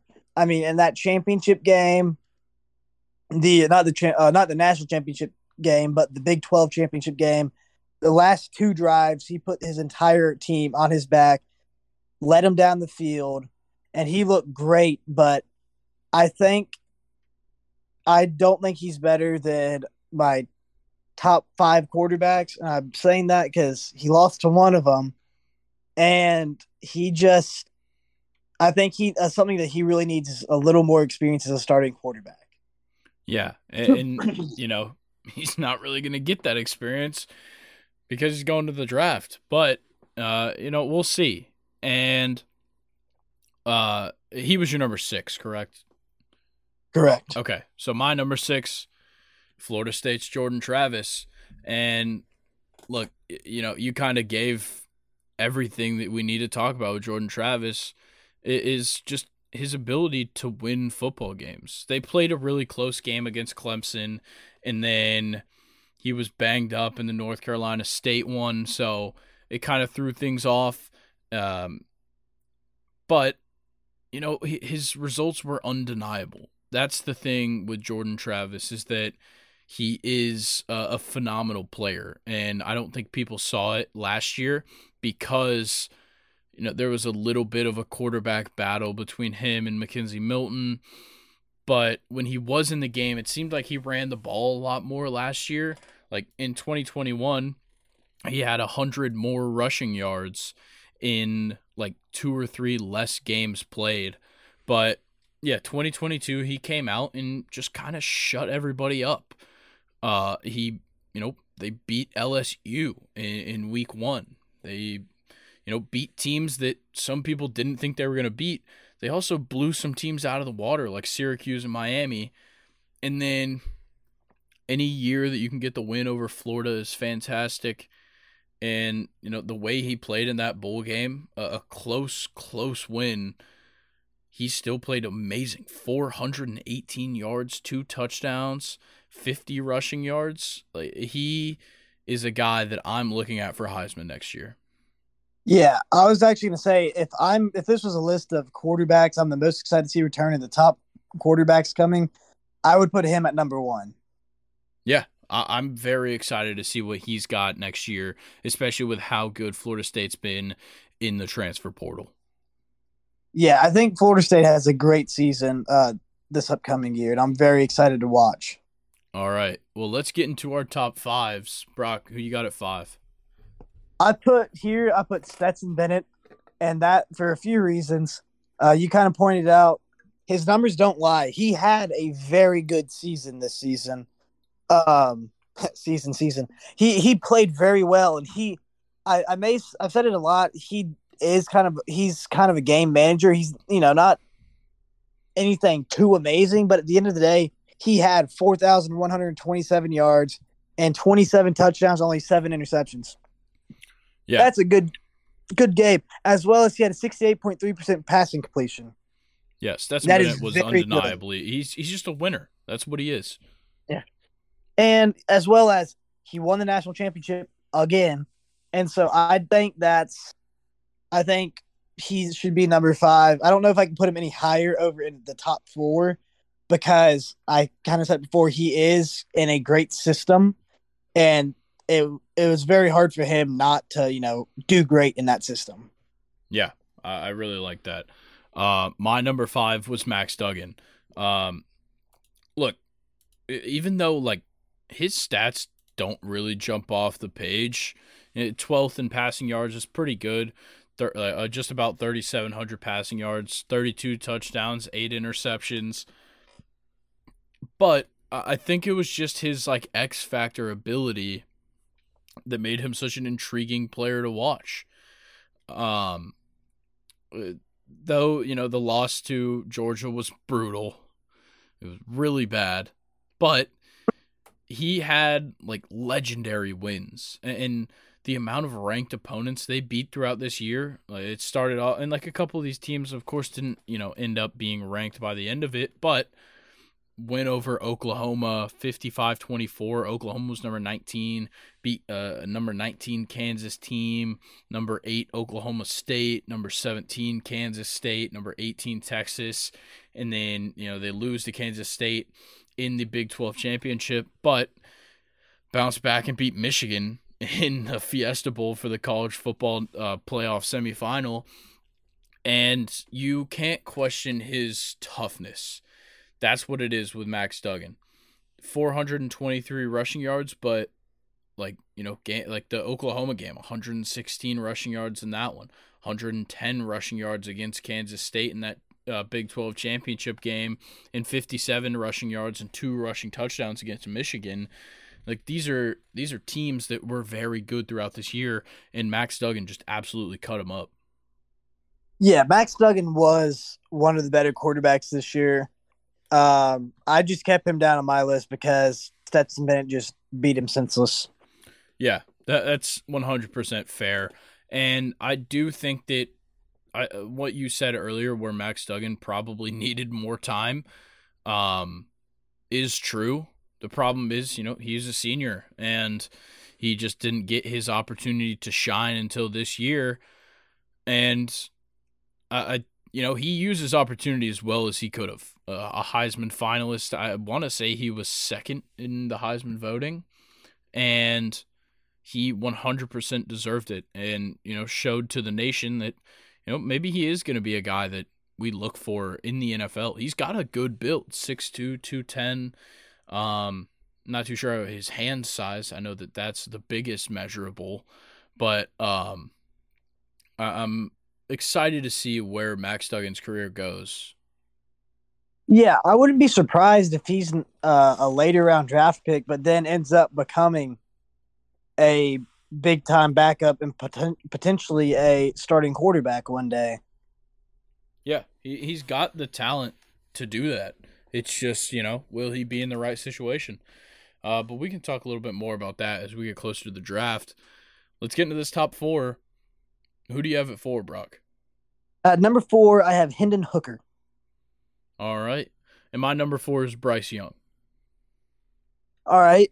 Um, I I kind of went opposite here with you because I like Hendon Hooker. I think he would have been higher on my list if he did not get injured and he could have finished out his season. Yeah, I agree. Because I mean, he had one heck of a season. Uh, I mean, even last season he was good. He he did really well. I just think we really missed out not letting him, not getting to see him in the last few games. Yeah, I think that definitely would have helped his case. He probably would have won Heisman and, you know, won a couple of other awards had it not been for the ACL injury. But, mm-hmm. you know, what he did throughout this season was undeniably good. Yeah, from until his injury, he threw for 3,135 yards, which was 30th in the nation, and he only played what, 10 games? Uh yeah, I believe so. Yeah, with 27 touchdowns and get this, two interceptions. Yeah, that, that's phenomenal. That is impressive. If again, if we would have got to see him finish the season, he easily would have been the Heisman Trophy winner. Yeah, and uh, you know, for me at number four, Bryce Young. I think it just goes without being said. Bryce Young is one of the top quarterbacks in college football. He's going to be a top pick, and I think you know what kind of ruined it for me was obviously you know team success. Bama was not good this year. We can all say it. You know, obviously not good for Bama is very good for a lot of programs, but not only did you know they not win you know all the games they should have, but he was banged up. He uh what he went out in the Arkansas game, and then um you know wasn't hundred percent for the Tennessee game, but still started. I want to say he sat out a game um, between Arkansas and Tennessee. I, I could be wrong, but um, nonetheless, Bryce Young was still phenomenal this year. 3,300 uh, passing yards, 32 touchdowns, five interceptions. He had two five passing touchdown games. He is extremely good. Um, but, you know, we'll just have to see what happens with him in the NFL. But when it comes to this list, you know, the NFL doesn't matter. It hasn't happened yet. And what I do know has happened is Bryce Young has cemented himself as one of the best college football quarterbacks that we've seen. Yeah, he will probably go down as arguably the greatest quarterback in Alabama history. I think he beats out uh Jay or sorry, Tua Tua Tagovailoa in every category except uh national championships won. Yeah. So I think he probably is the greatest quarterback that Alabama's had. And um I mean, he did great this season. I have to agree. All right. Well, let's get into number three. Who do you have at three, Brock? At number three, I have C.J. Stroud of Ohio State. Interesting. Okay, let me hear it. I I put him at number three because he was, he is easily the second. Well, of my list, it's going to be a little crazy because I'm at three. I'm saying he's the second best, and I'm staying with that because just career wise, him, he's just so good. Watching the Georgia game, for example, he's got a dang cannon on him. He can launch that ball. He's got uh, pretty good accuracy on top of it and makes pretty good decisions. Um, I just think for me, the reason I have him at three instead of one or two uh, is just because I think he could have done a little better in certain games but him just being on a superstar team is kind of why he got comfortable and it plays best in a few games. Yeah, I, I I agree with that. I think that if Ohio State would have gone deeper into some games, you know, a, a lot of victories, you know, they kind of concluded in the first half, but they ran it up early and then they could just coast for the rest of the game. So yeah, CJ could have had better stats throughout the year, but um, obviously his impact was undeniable.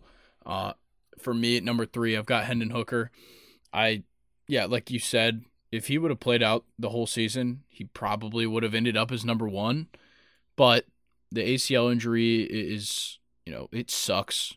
But uh, still, an amazing year.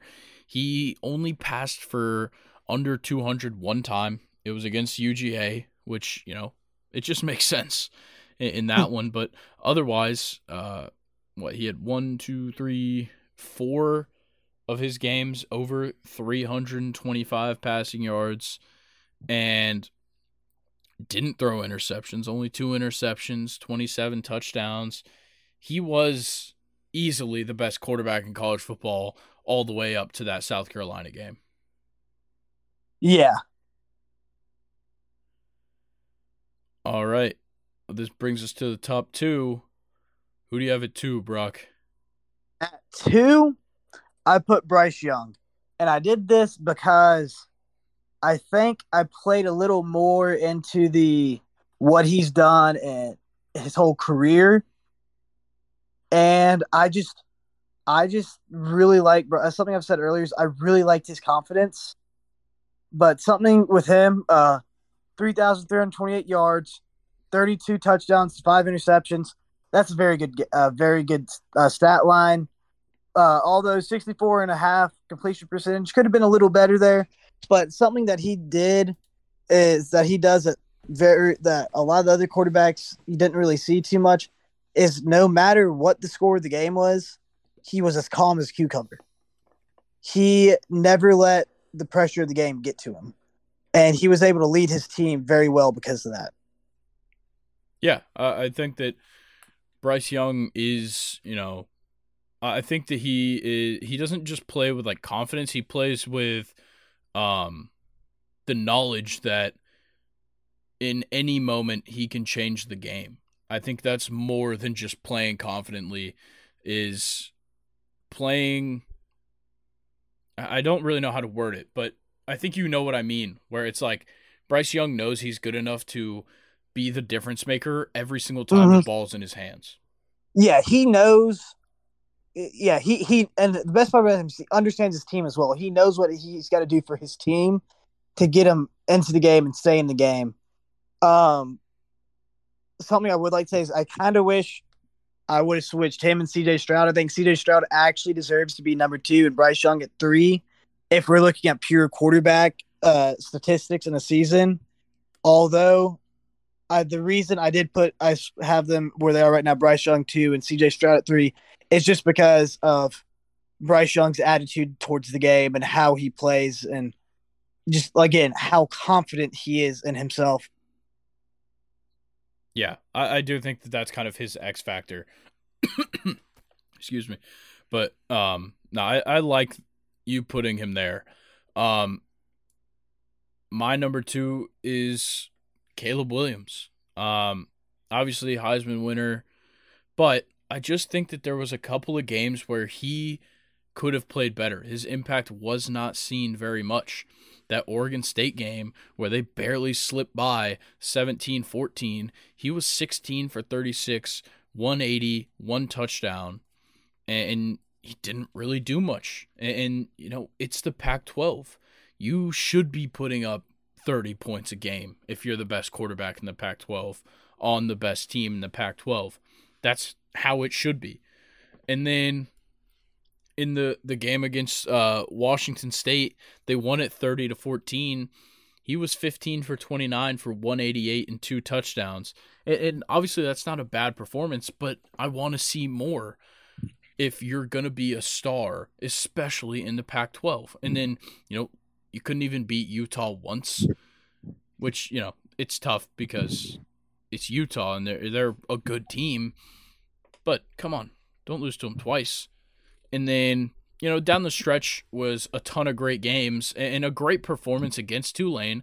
I just think that, you know, as a young quarterback, his second year, you know, his first year as the starter all year, but his second season as a starter, I wanted to see more leadership. I, I don't think I, I think that's that's what Caleb Williams is missing.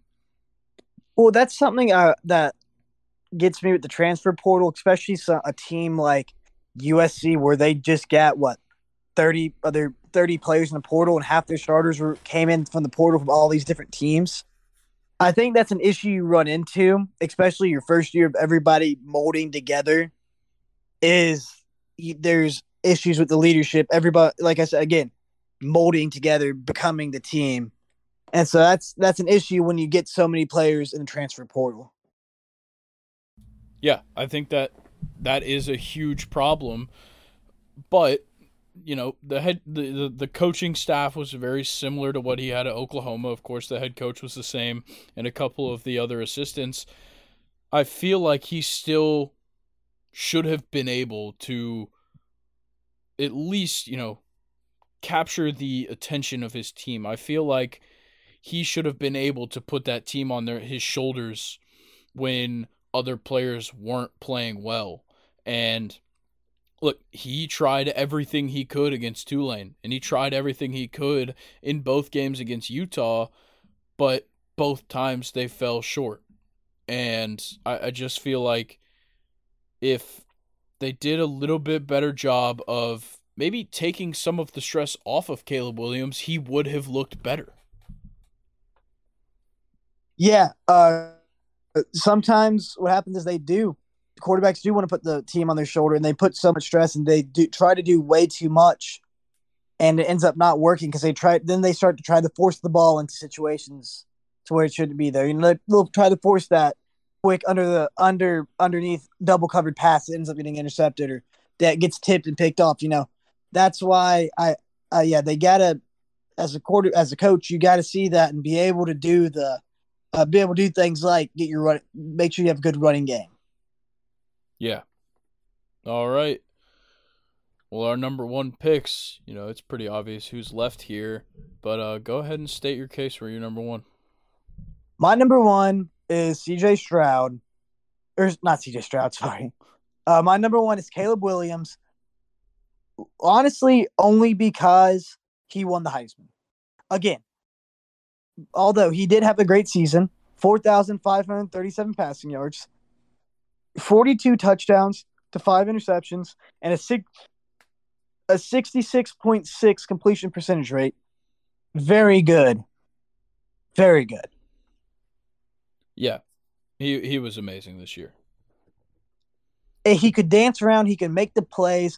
I agree with you. I wish he'd played better in certain games, but overall, he had an amazing season and he could do some of the crazy things like scramble, like, you know, break break two tackles in the backfield and get the ball off to get a first down, you know, or scramble, you know, scramble around and run for the first down. Those little things.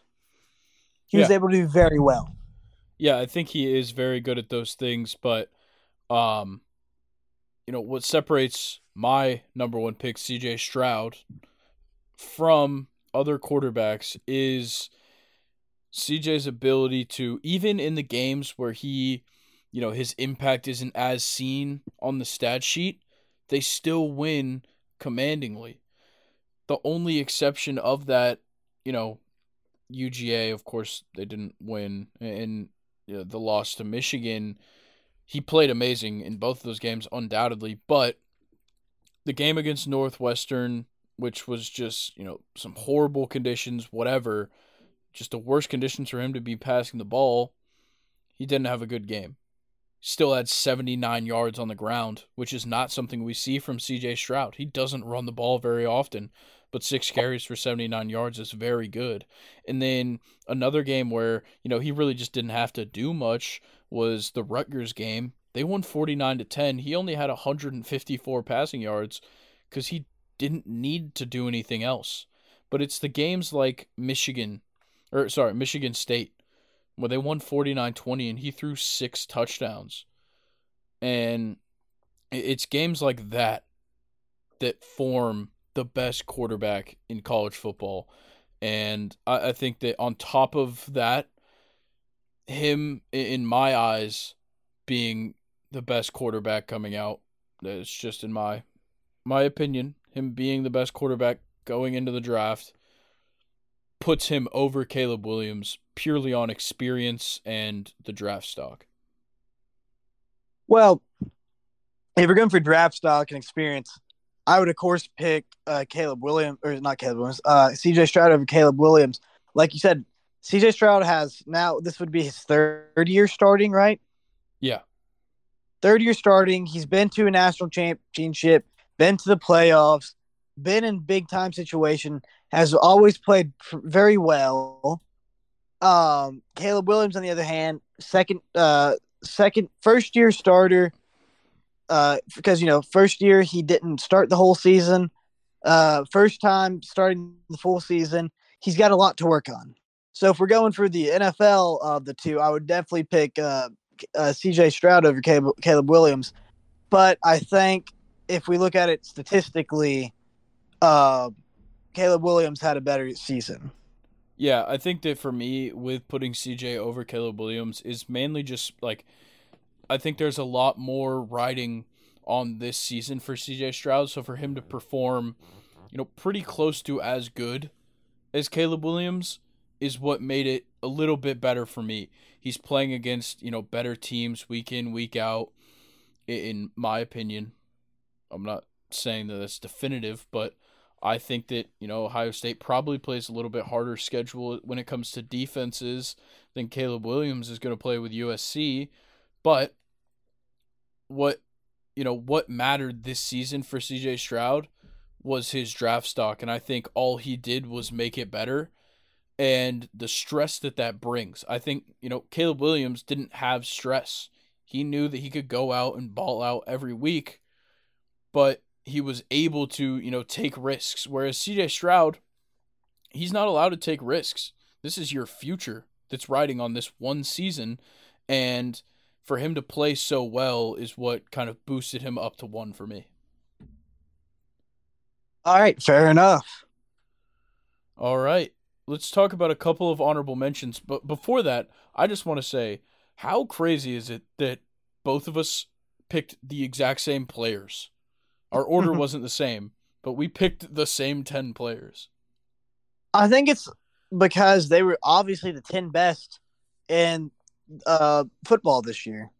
Yeah, I think it's obvious. You know, some you know would argue that there's some other guys you could put probably in that like bottom three, but when it came down to our list, I feel like we didn't miss anybody. Yeah, I think we got the top 10 best. And again, other people can argue for some group of five uh, players and uh, some of them, but I think really when you look at it, it's it comes down to group of five. They play the best defenses, and week in week out, they have the best. You know, all of those things play into it. Yeah, for sure. So Brock, I want to hear just uh, give me off a couple of your honorable mentions. My biggest, uh, the one player I have for the my, I, I really want to put a lot of emphasis on is Kyle Vantrease from Georgia Southern. I loved him. He had a great season through for Georgia Southern, by the way, a traditional triple option school who just this year switched over to a spread team. He threw for 4,253 yards with 27 touchdowns. His biggest issue, though, is he threw 16 uh, interceptions. Yeah, that's going to happen in a pass heavy offense. But I just really, really, really enjoyed watching him. Um, another one from a group of five, Austin Reed from Western Kentucky. He threw for the most passing yards in college football this season at 4,744, 40 touchdowns, 11 interceptions. Again, uh, yeah, that was a great season, but group of five, I don't, I think it's different when you're a power five as compared to group of fives. Yeah. Any other honorable mentions you got before I give you mine? Um, definitely. Uh, I, I think I, I think Will Rogers. I may not be his biggest fan, but I think he deserves a shout out. He threw for almost four, right at four thousand yards, had thirty five touchdowns, eight interceptions, and then uh, Sam Hartman. He ended up uh, eleventh uh, in the nation for passing yards at three thousand seven hundred. Threw for thirty eight touchdowns, and I'm really excited to see him play next year as well. Yeah, and so Sam Hartman was one of the guys that I picked as well. 3,700, like you said, 38 touchdowns. The 12 interceptions were a little bit rough, mainly coming out of that uh, Louisville game and uh, NC State games back to back, where he threw three interceptions in each of those. But yeah, Sam Hartman is a very good quarterback. I believe he's the career leader in passing touchdowns in ACC history, and that's only in three seasons there. Um, well, he really played five seasons, but he's a junior, whatever. um, and it, he was extremely good this year. Uh, he's he's going to Notre Dame, right? Yeah, he's transferring to Notre Dame. Yeah, I think that that's going to be a amazing spot for him to play. I can't wait to watch him there. But uh, my next guy, Jayden Daniels from LSU. Look, even though like his stats don't completely jump off the page, the games that they won this season were, you know, huge. Uh, the Alabama game, of course, the win over Ole Miss, they just, sorry, but they absolutely stomped Ole Miss. Uh, the win over Florida, that that bowl game performance, like LSU surprised a lot of teams, and I think that Jayden Daniels was a huge part of it uh, transferring from Arizona, taking over, you know, at a program that a lot of people did not. I I, I really didn't have much faith in. He really played very well. Yeah, he, he had a great season, and I have to agree. He it, very he played very well for his circumstance, and uh, I believe he's also transferring, or sorry, not transferring. He's staying another year, and um, I'm I'm think it's gonna be very interesting to see how he plays. Yeah. And then my last honorable mention, I feel like it's hard to not mention this guy, Cameron Rising or Cam Rising from Utah.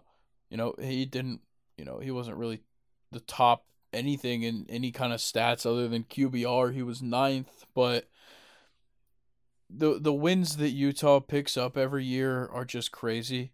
Like they lose to Florida week 1 and then they lose to UCLA, and then they just come back the next week and beat USC, and they beat Oregon, or sorry, they lose to Oregon, but then they beat USC again. Utah is just like for some reason the the scariest team to play in the nation year in and year out only because they are just so good at home. Yeah. And uh I mean a team like with them, you, you like you kind of point out there, you really don't know what you're gonna get with them. Uh you're either gonna get a great Utah team that's gonna come out and play, you know, like they're playing for a national championship, or you can get a team that's just a little, you know, that's off that day. Yeah. And like Cam Rising didn't really play well in the big games, but nonetheless, I think that he is a solid quarterback. And like in the games that he that they did win, he did play well. So, um, and also they run the ball a, a good amount. So the fact that he had you know such solid stats, with that being the case, is rather impressive. Uh, anything else you want to talk about with the top ten quarterbacks? Um, nothing really comes to mind. I think uh, this was this was a pretty good list by the both of us. Yeah, I think we both did a great job. All right, well, let's talk a little bit of MLB before we get into stake your claim. Uh, I do want to talk about so ESPN. Uh, I believe it was about a week ago, put out their um, mid-winter uh, top or power rankings. We're just gonna go through the top ten uh, and, and I'll just kind of give my opinions on a couple of the picks. So starting at one, uh, they've got the Astros, and it, it's obviously they deserve it. The only thing that kind of turns me away is that they lost Verlander in the offseason, which they already have a solid rotation without him. But, you know, losing Justin Verlander, you know, a future Hall of Famer, is obviously going to hurt your pitching come next year. Yeah, that's going to be a, a, uh, a bit of a hole they're going to have to fix. Yeah, and, and then at number two, the Atlanta Braves couldn't be happier with that. After you know, a, a quite, I'd call it a failure, a failure of a postseason, one hundred percent. Um, being number two here after losing Dansby Swanson is a, a very good sign to me as a Braves fan. Yeah, I think that's a it's I think it's a good spot for Atlanta as well. Uh pretty solid pitching rotation. And like I said, even with losing uh Dansby Swanson, I think we filled his uh gap uh pretty well. And we have a uh very solid team coming uh this upcoming season. Yeah. And then number three, the New York Yankees. Uh I think this is a bogus pick. Like, how are they number three? Uh, all they did when it comes to you know the free agency or anything is they signed Carlos Rodon and they re-signed Aaron Judge. That's it. Uh, they didn't really do anything else that notable, but for some reason they're at three, and I know for a fact they're going to end up falling short. Uh, yeah, you know, New York teams tend to do this thing where they like to fall short. Yeah, and speaking of New York teams falling short, the Mets come in at number four. And look, the Mets love to flash their money, but let's all be realistic here. They made some fantastic signings, you know, adding Justin Verlander, though they didn't end up getting Carlos Correa. Still, the additions they made to that roster are gonna pay out so well for them, and you know maybe they'll maybe they'll win the division, but probably not. Yeah, yeah, we'll we'll see. I doubt it. Yeah, Braves are too good. Mets are gonna win like eighty games. Yeah, there's gonna be just like this season where all they need to do is win one game and we end up uh, winning the rest of them. Yeah. Fuck the Mets. All right. Uh, coming in at number five, a team that's kind of surprising to me, but I think they deserve this spot is the Padres. They, you know, picking up Bogaerts. They'll have Tatis coming back shortly uh, from the start of the season. He's got, I believe, 20 games left on his uh, PED suspension, and he'll be moving to the outfield. Which, um, you know, if you heard my rant a couple weeks ago, you know how I feel about him being an outfielder. But Jake Cronenworth at first base, Ha-Seong Kim at second, and then Bogaerts at short, and Machado at third. This team is going to be so good. And then Juan Soto as well. I forgot he was even there. Yeah, they're going to be a very good team this season. I wouldn't be surprised if they uh, win their division. Yeah, because the next team that comes up on this list, the Dodgers, you know, they, they there's some holes. Losing Trea Turner and not really replacing him at the shortstop position is going to be hard for them. You lead off hitter, uh, MVP contender, and now you kind of have nothing there. And then you give up a, a franchise guy like Justin Turner and kind of straight swap him almost for JD Martinez. Which, you know, JD Martinez at this point in his career, yeah, he still adds a bat to your lineup, but as a DH that, you know, he's you know, his impact is is limited. And I just I don't see a lot of bright spots with this Dodgers team. And and they lost a couple of pitchers as well. We'll have to see what happens over there in LA, but um Next is going to be the Blue Jays. I like this pick. I think the Blue Jays are really good. They'll they'll continue to get good as some of these young players that they have coming up get better. Uh, I really couldn't say that the Blue Jays will be higher on this, but they'll they'll be a playoff team, I think. Yeah, I could see that. I could see them probably winning the AL East if uh if the Yankees, you know, don't live up to expectations like they do so often. Yeah. the Yankees just gonna, you know, be an average New York team. Yeah. And then coming in at number eight on this list, the uh the World Series runner ups, the Philadelphia Phillies. It's kind of crazy to see them all the way down here when they are the World Series runner up and the third team just from their division on this list but it's kind of expected. You know, though they added Trea Turner in the offseason, there's always going to be question marks in Philadelphia. And the biggest one is health. The problem that they run into a lot of times is guys getting hurt. And last year was no exception, though, you know, it kind of turned around for the playoffs. You know, Castellanos missed significant time. Harper missed some time. A bunch of guys on that roster have to stay healthy for them to really hit their full potential this coming season. Yeah, yeah, yeah, one hundred percent. And then the last two teams here, just to kind of finish it up, the Rays, who there's not a big margin of error for the Rays. They're either going to be extremely good and win like 100 games, or they're going to be like really, really bad and only win probably 80 or less because it's just how it goes with the Rays is they don't have a high payroll. They don't pick up the big guns, but they bring up the young guys. They'll have Glasnow hopefully for the entire season. He's a guy that could be a, you know an AL Cy Young finalist. Wander Franco is going to be entering, you know, his second full season, but his third season in the league. And there's things to look forward to in Tampa, but I, I just still feel like they need to start spending some more money. Yeah, I gotta agree. And I I feel like they they spend a little money everywhere. Like I forget they're a team all the time because they don't really have a fan base. I I feel like they don't really have a fan base because like they don't really have people that go to their games, and I hear it's because they have one of the worst stadiums in the MLB. Yep, they sure do. The Trop is a horrible place. It's a a white roof and a sport with a white ball. There's things hanging from the ceiling. It's a it's on an island in St. Petersburg.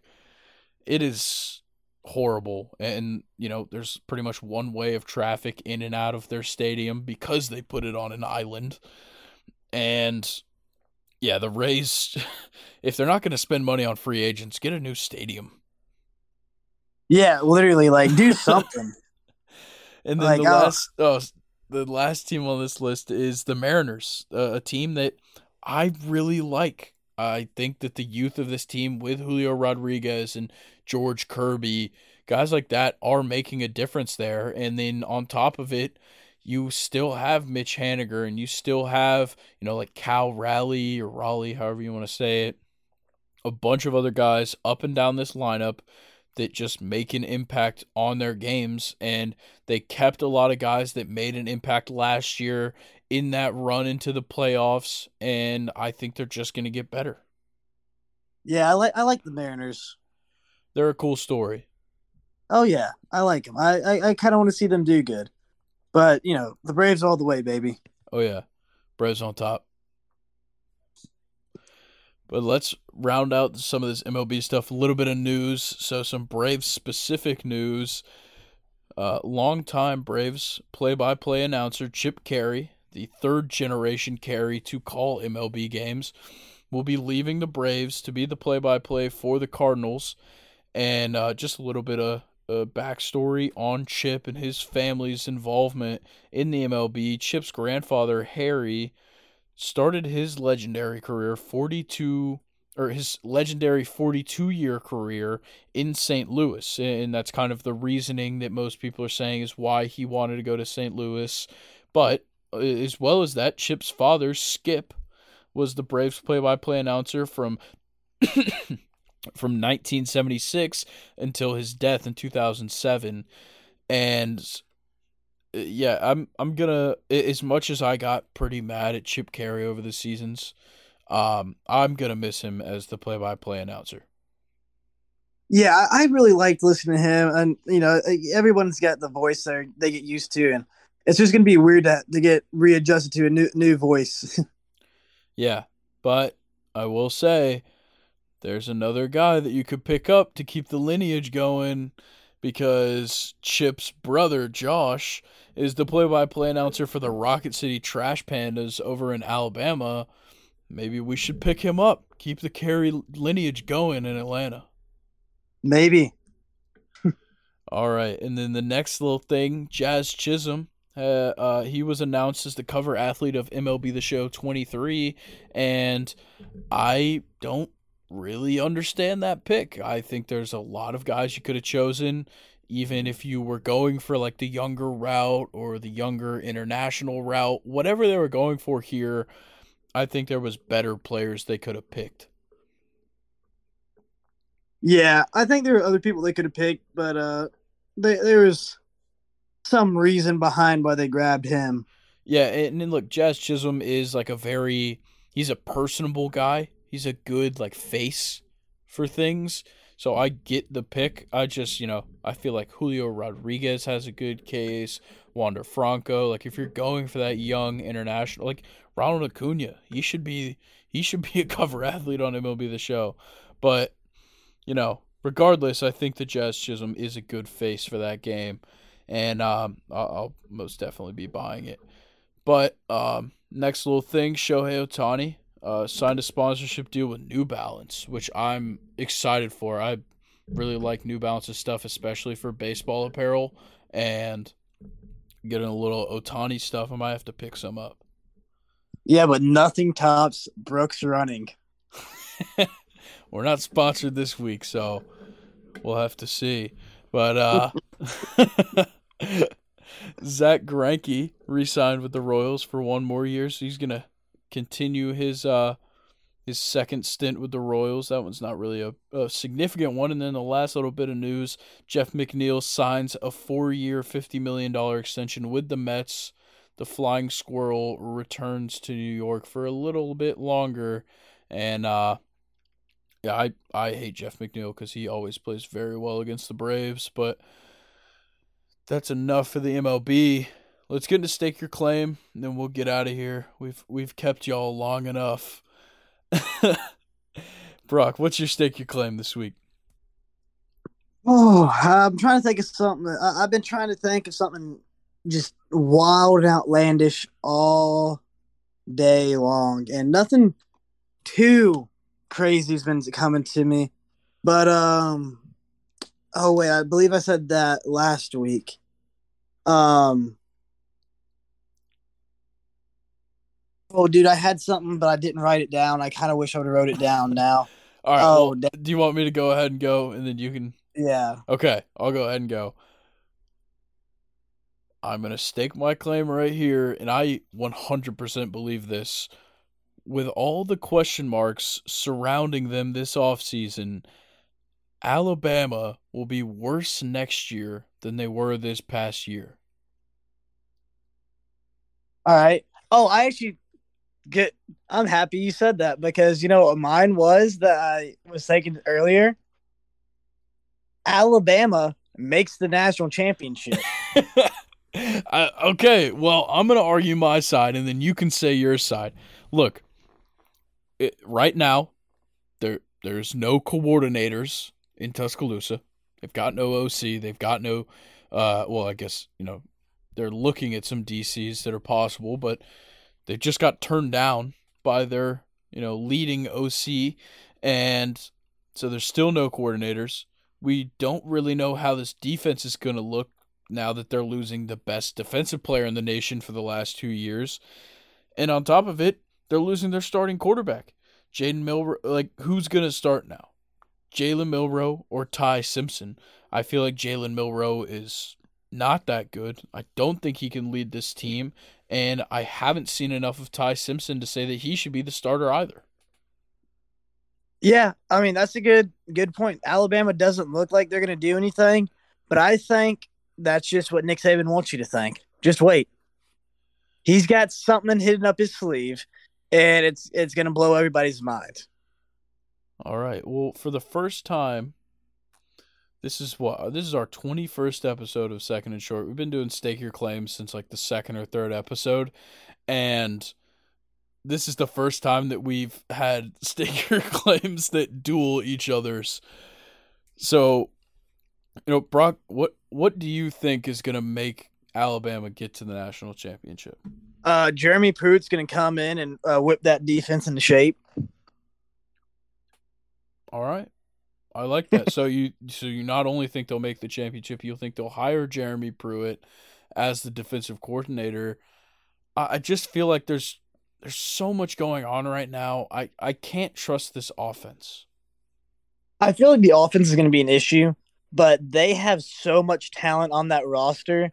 If they cannot find someone that's worth a dang to come out at quarterback and fill the role, I mean, obviously Bryce Young is a very hard person to fill. Like I said, he's the greatest quarterback to play to put on the Alabama football uniform, in my opinion.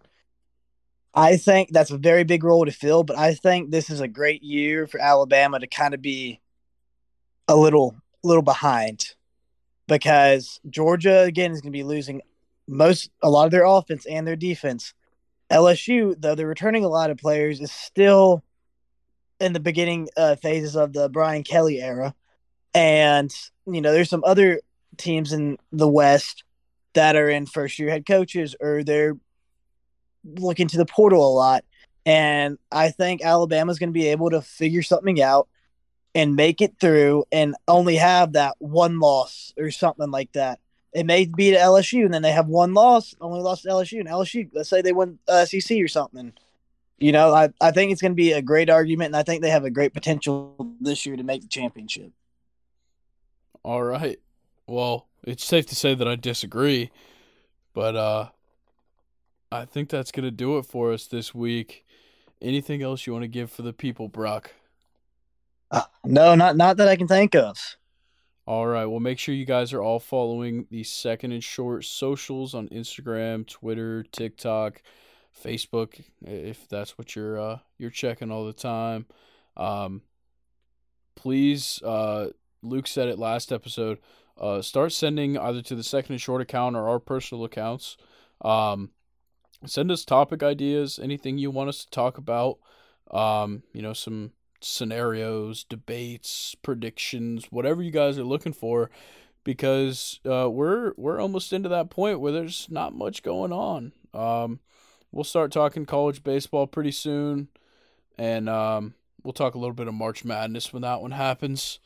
But uh, otherwise, you know, football is coming to a close. We've got two more weeks and there's no football till September. So please feel free to uh, send us any ideas you've got and uh, be on the lookout for that Patreon. It's going to be coming soon. All right. That is going to do it, everybody. We'll see y'all Friday. Peace.